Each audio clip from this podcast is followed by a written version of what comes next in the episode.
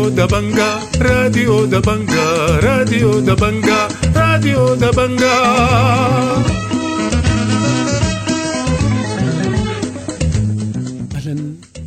بكم مستمعي راديو دبنجا الأعزاء في برنامجنا ليوم الأربعاء 29 من شهر 3 سنة 2023 بيشتمل برنامجنا على نشرة الأخبار وبرامج أخرى متنوعة ولكن في البداية بنقدم لكم نشرة الأخبار ودي عناوينها.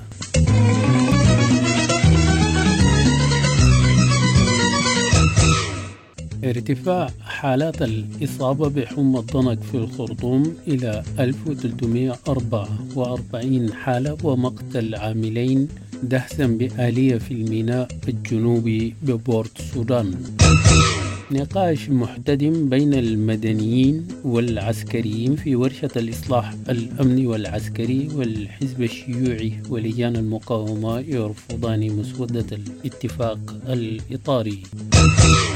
لجوء 30 ألف شخص إلى تشاد بسبب أحداث العنف في تندلتي بغرب دارفور وخبير يكشف عن أسباب الحرائق المتكررة بدارفور. قيادة أهلية بالنيل الأزرق تكشف عن تأثير حالة الطوارئ على اتفاق وقف العدائيات واحتجاجات في بورت السودان رفضا لمشروعات استثمارية على ساحل البحر الأحمر. والآن إلى تفاصيل النشرة من الراديو دبنجا يقرأها لكم الصادق مصطفى زكريا.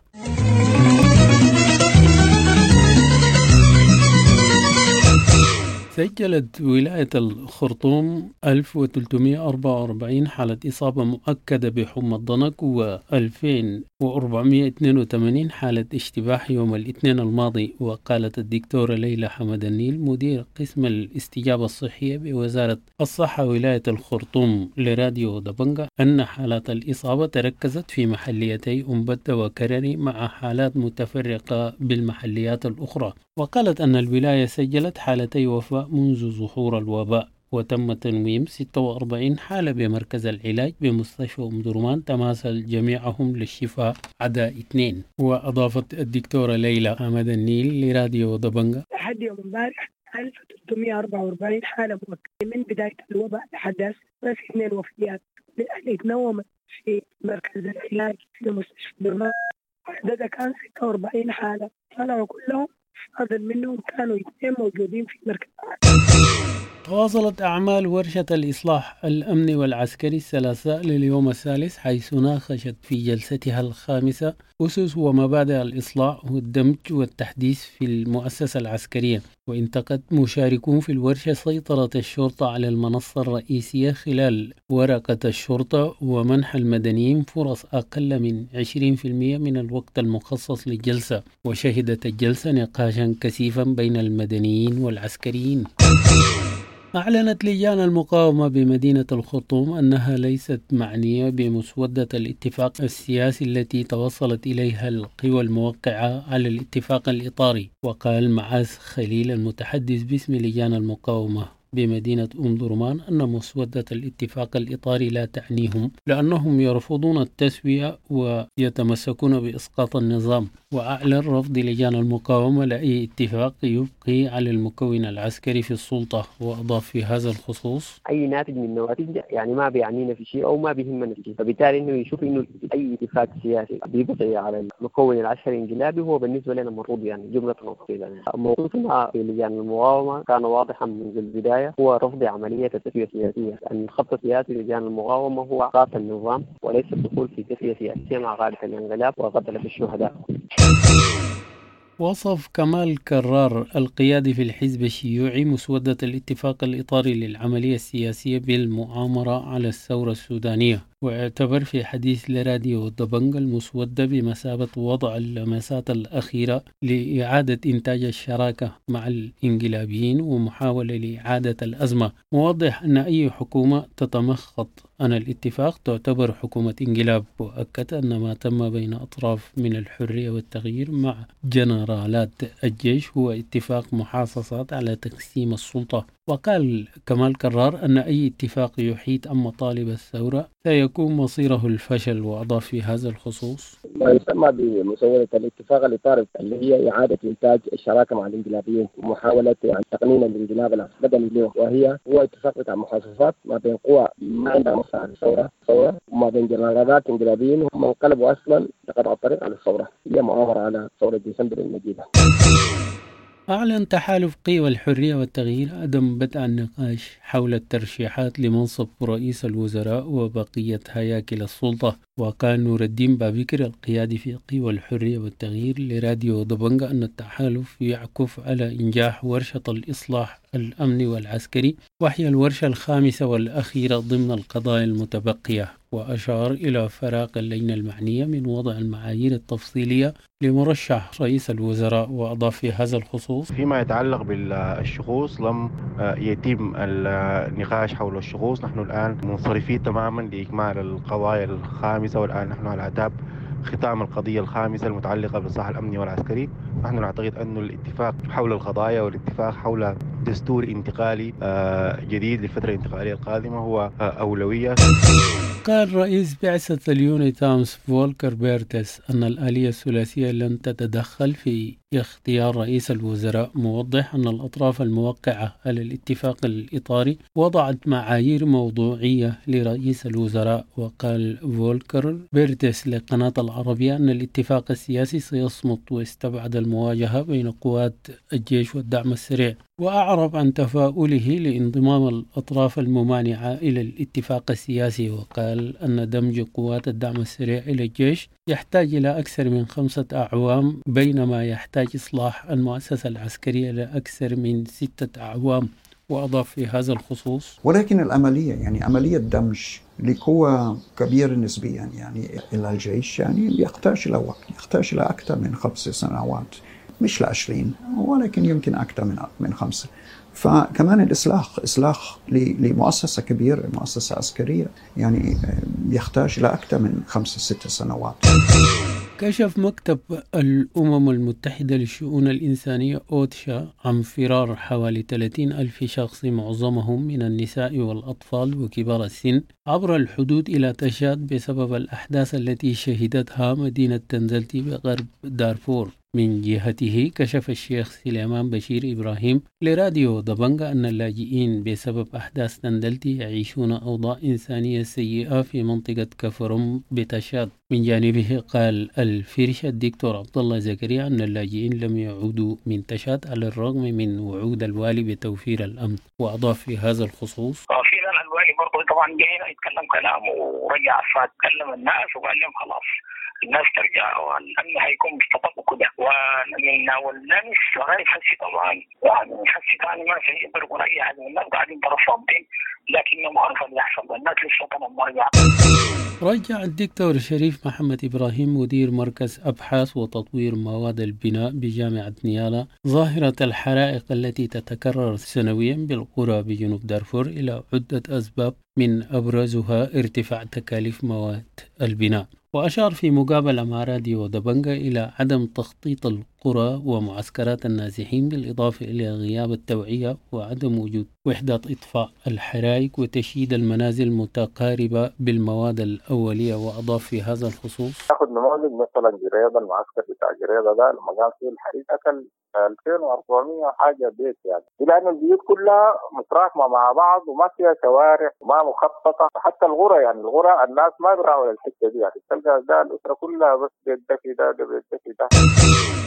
كشف التحالف الاقتصادي لثورة ديسمبر عن تهريب 40% من الإنتاج الكلي للسمك العربي عبر مصر وتشاد مشير إلى أن حجم الصادرات عبر المنافذ الرسمية بلغ 193 مليون دولار خلال العام الماضي بما يعادل 3% من حكم الصادرات. وأشار الدكتور حسام الدين حسن عضو سكرتارية التحالف الاقتصادي لثورة ديسمبر في ندوة أشار إلى تهريب 200 شاحنة محملة بالمواشي إلى مصر أسبوعيا سعة الشاحنة 30 رأس منوها إلى شراء الماشية بالعملة المحلية. وأضاف في هذا الخصوص 40% من الانتاج الكلي من الصمغ ما قاعد يطلع ببورتسودان أو بإشكيت إنما قاعد يتهرب عبر تشاد بيمشي لنيجيريا بيحصل له تعبئة باسم السودان. الصمغ اللي بيتهرب لمصر برضه قاعد يمشي باسم السودان. المجرود عندنا الظاهر عندنا ده ما قيمته 139 مليون دولار توفى عاملان في حادث مروري بعربة رافعة داخل الميناء الجنوبي ببورتسودان مساء الاثنين. وأوضح الصحفي عثمان هاشم لراديو دبنجا أن العاملين المتوفيين يعملان في شركة سي برايد للملاحة في مربط 18 وأن الحادث وقع عن طريق الخطأ وأشار إلى اتخاذ الإجراءات داخل قسم الشرطة في الميناء وأضاف في هذا الخصوص الحادث ده نتيجة خطأ بتاع ال tug master التابع لهيئة الموانئ البحرية هو حادث مروري خطأ دهس عاملين اثنين من شركة سي برايد للملاحة. اللي هم شغالين في بابور في مربط 18 وهو نتيجة خطأ في وردية الصباح اللي هي وردية بالليل الساعة 10 مساء يعني. وتوفوا وقتين. قتل الطالب بلال عبد الله 14 سنة طعنا بالسكين على يد زميله الذي يبلغ 17 سنة يوم الاثنين في مشاجرة بمعسكر السلام في ولاية جنوب دارفور مما أدى لحالة من التوتر بالمعسكر. وقال محجوب تبلدية شيخ المعسكر لراديو دبنجا أن الأوضاع شهدت هدوءا منذ مساء الاثنين بعد تدخل الحكماء والعقلاء وتوجيه المواطنين للجوء إلى القانون. وأضاف في هذا الخصوص أهل الميت بأنه لازم يكون في هدوء لأنه ده معسكر ولازم الضنايا تكون موجودة وبالتالي يعني ما شاء الله طبعا الناس سمعوا كلام الناس منطقه الناس. يعني الآن الوضع في معسكر السلام هاديه وبالتالي إنه المسألة بتاعت الطلاب الاثنين المشاجره حاجات بسيطة. اتهم المجلس الأعلى لنظارات البيئة بقيادة تيريك الطرف الآخر من المجلس بقيادة إبراهيم أدروب بوضع المتاريس أمام الوحدة بوضع الشروط التي وصفها بالمعقدة. واستعرض طه فكي شيخ طه الأمين العام للمجلس في بيان جهود المجلس من أجل الوحدة. ونفى ما يتردد أن انسلاخ الناظر ترك من الكتلة الديمقراطية مبين أنه يمارس مهامه المعتادة بصورة راتبة. نظمت قيادات أهلية وقفة احتجاجية أمام أمانة حكومة ولاية البحر الأحمر رفضا لمشروعات الكاردينال التي تمتد لخمسين كيلومتر على الساحل الجنوبي في محلية عقيق مطالبين بإنشاء ميناء عقيق بدلا عن المشروع. وأشارت نظارة البني عامر المتحدة في مذكرة إلى الوالي أشارت إلى عدم مشاورة الإدارة الأهلية في المشروع ونوهت المذكرة لعدم طرح المشروع في عطاء. وقالت أن المساحة المستقلة للمشروع تبلغ 50 كيلومتر في النطاق البحري والبري مما يعتبر نوعا من الاحتكار ومنع إقامة مشروعات مستقبلية.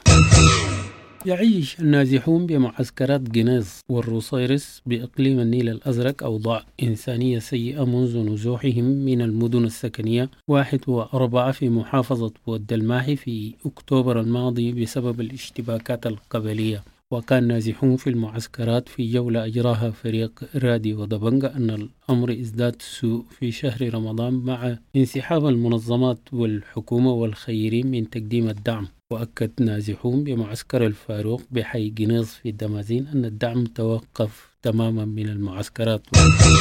أكد محمد موسى عضو اللجنة الموقعة على اتفاقية وقف العدائيات بالنيل الأزرق أن اللجان لم تباشر عملها بسبب حالة الطوارئ التي تم تجديدها شهرا. وكشف المك الفاتح عدلان مك عموم قبائل النيل الأزرق عن تشكيل لجان أهلية لتنظيم جولة إلى مناطق النزاعات في النيل الأزرق من أجل نشر ثقافة السلام والتعايش لتنزيل الاتفاق الإطاري لوقف العدائيات الذي تم توقيعه في يناير الماضي.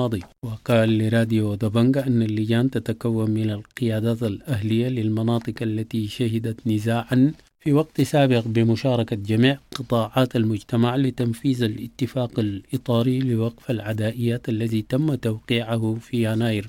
وأكد أن الأمن مستتب في جميع أرجاء الإقليم وأضاف في هذا الخصوص من الهوسة مشايخ لجنة من مشايخ المناطق برضه كان نزاع اللي هي من أربعة لحد 11 المشايخ ديل يحيطهم أو معاهم في العمل كل مكونات المجتمع شباب مرأة.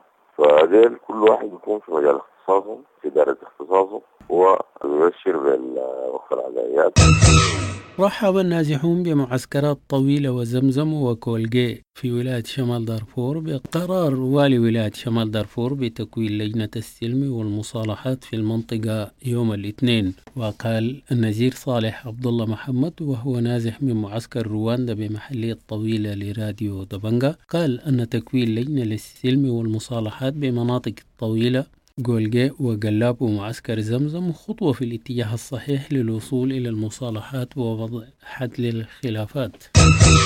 الخبر الأخير في النشرة. فرضت إدارة التعليم الابتدائي بولاية شمال دارفور مبلغ 15 ألف جنيه سوداني كرسوم امتحان نهائي لكل تلميذ بالصف السادس بزيادة قدرها خمسة أضعاف عن الماضي. واستنكر أولياء أمور التلاميذ في حديث لراديو دبنجا هذه الرسوم العالية واعتبروها عقبة أمام مواصلة أبنائهم للدراسة مع الظروف الاقتصادية الصعبة التي تمر بها العديد من الأسر. مستمعي راديو دبنج الأعزاء بهذا الخبر نكون وصلنا إلى نهاية نشرتنا لهذا اليوم. أنا بشكر لكم حسن المتابعة والاستماع وحتى ألتقيكم في نشرة لاحقة. لكم مني أطيب التحايا.